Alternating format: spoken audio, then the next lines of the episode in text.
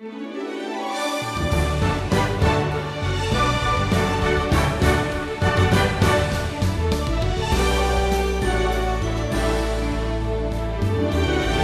matter of eternal salvation is not an issue that's up for debate.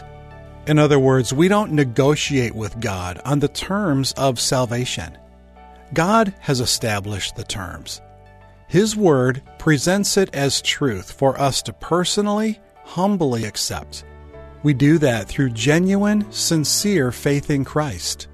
Salvation is available to all, but we all come to God the same way. Because that's hard for some people, Stephen called this message, Why Are So Few People Saved? The average person on the street today believes salvation can be custom made. You just need to be sincerely religious and, and everything's going to work out just fine. You know, I've often heard the rather famous quote of Gandhi, who once said that all religions are fundamentally the same. But that isn't what the Bible says at all. Jesus clearly said, No one comes to the Father, that is, no one reaches heaven except through me. John 14, verse 6. And listen, if Jesus is just one of many ways to God, have you ever wondered why he wasn't intelligent enough to just stay in heaven and avoid the cross, dying for our sins, and just point to one of those other ways to heaven? Now, let me tell you, friends, uh, the popular view that you can make up your own way to heaven, uh, that's always going to be appealing. In fact, it's appealing because you get to play God and you get to create your own path in life. Well, today on this wisdom journey, we're going back to the Gospel of Luke, chapter 13, where Jesus is asking a really interesting question about salvation. And I want to pull from this text what, what I'd like to call five truths about eternal life. Now, here's the first truth salvation demands a heart of humility. And let me tell you, that's a big problem with people today. Verse 22 says, He went on his way through towns and villages, teaching and journeying toward Jerusalem. And someone said to him, Lord, will those who are saved be few? Now, you notice this question assumes that there aren't going to be that many saved. I happen to believe this person is probably asking a question that sounds more like, Lord, is there room for me? Can I be saved? And you know something? That's the most important question you will ever ask. Am I on my way to live with God in heaven? Well, now, instead of uh, dealing with the number of people saved, the Lord answers here in verse 24 strive to enter through the narrow door.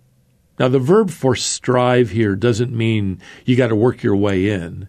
The Greek word actually refers to being focused on where you're going. It, was used in the days of our Lord as an athletic term.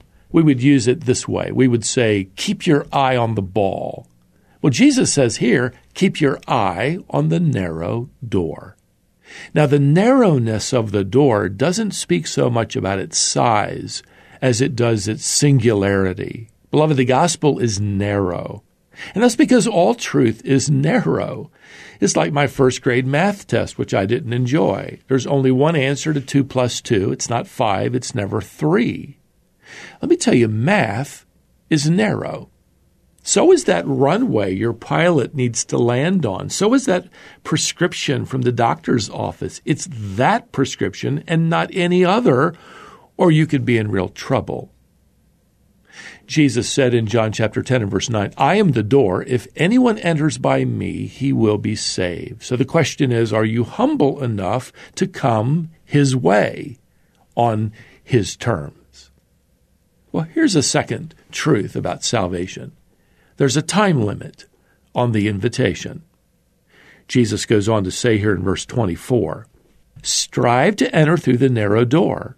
For many, I tell you, will seek to enter and will not be able. Well, why not? The next verse tells us when once the master of the house has risen and shut the door, and you begin to stand outside and to knock at the door, saying, Lord, open to us, then he will answer you, I, I do not know where you come from. Now, Jesus is using a very common illustration from his generation. In those days, the city gates would be closed for the night. People returning uh, to the city after dark had to find lodging outside the city walls, regardless of their, their, their social standing or status. And the scene was true of a household closing its doors at night. So Jesus is saying there's a time limit on, on the offer of salvation, and the time to respond is now today. Hebrews chapter 4 verse 7 says, Today if you hear his voice, harden not your hearts. Listen, uh, what makes you think that you can reject Jesus today, but you're going to want him 20 years from now? No, the truth is your heart is going to be 20 years harder than it is today. I think of Noah preaching to people for more than a century. Every year he preached, their hearts just grew harder. In fact, no one believed a flood was coming, and when God finally shut the door of the ark and the rain began to fall, well, then I'm sure everybody wanted in, but it was too late. The door was shut. Listen, if you're alive, there's still time but there's no guarantee that you'll be alive this same time tomorrow. Well, now here's a third truth about salvation. Being familiar with the things of God doesn't make you a member of the family of God. Jesus says here in verse 26, Then you will begin to say, We ate and drank in your presence, and, and you taught in our streets. Well, they're arguing here. We knew you, and we listened to you when you came into our village. But listen, being exposed to the truth of Christ doesn't mean you've accepted the truth about Christ. In fact, as one writer pointed out, if, if, if knowing all about Jesus guaranteed somebody a place in heaven, Judas would be there on the front row. You see, hearing the gospel is not the same thing as believing the gospel and giving your life to Christ. Well, now here's a fourth truth about salvation ignoring God's invitation will have eternal consequences. Jesus will one day say to those who've rejected him these very words that he says now here in verse 27 I do not know where you come from. Depart from me, all you workers of evil. We don't tend to think of rejecting Jesus as evil, but it is. In fact, Jesus says here in verse 28 that they're now going to be cast out, that is, into hell, which is described here as a place where there will be weeping and gnashing of teeth. Weeping is a sign of sadness, and, and gnashing of teeth is actually an expression of hatred.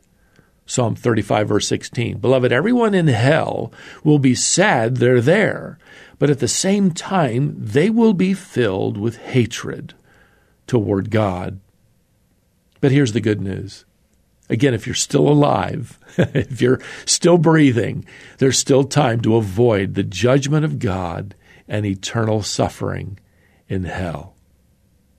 But with that, here's the final truth about salvation. Number five, you can accept his invitation no matter who you are or what you've done. Now, Jesus delivers a global invitation here in verse 29 and people will come from east and west and from north and south and recline at table in the kingdom of God. And behold, some are last who will be first, and some are first who will be last. In other words, all those entering through the door of salvation, Jesus says, are arriving from all four points of the compass north, south, east, and west. And the Bible tells us that the inhabitants of heaven are from every tongue, tribe, and nation. In fact, they're from all around the world. So, these are the wonderful truths about salvation. First, salvation demands a heart of humility. You come His way, you come on His terms. Second, there's a time limit on the offer of salvation. And let me tell you, time is running out. Third, being familiar with the things of God doesn't mean you belong to the family of God. Fourth, ignoring God's invitation is going to have eternal consequences. But here's the good news. Number five, you can accept his invitation, and it doesn't matter who you are or what you've done. Let me invite you right now to ask Jesus to forgive your sin, to reserve a place for you in heaven one day. You know, the Bible says everyone who calls on the name of the Lord will be saved, and that includes you. Well, until we set sail again on our next wisdom journey, beloved, may the grace of the Lord Jesus Christ and the love of God and the fellowship of the Holy Spirit be with you all. Amen.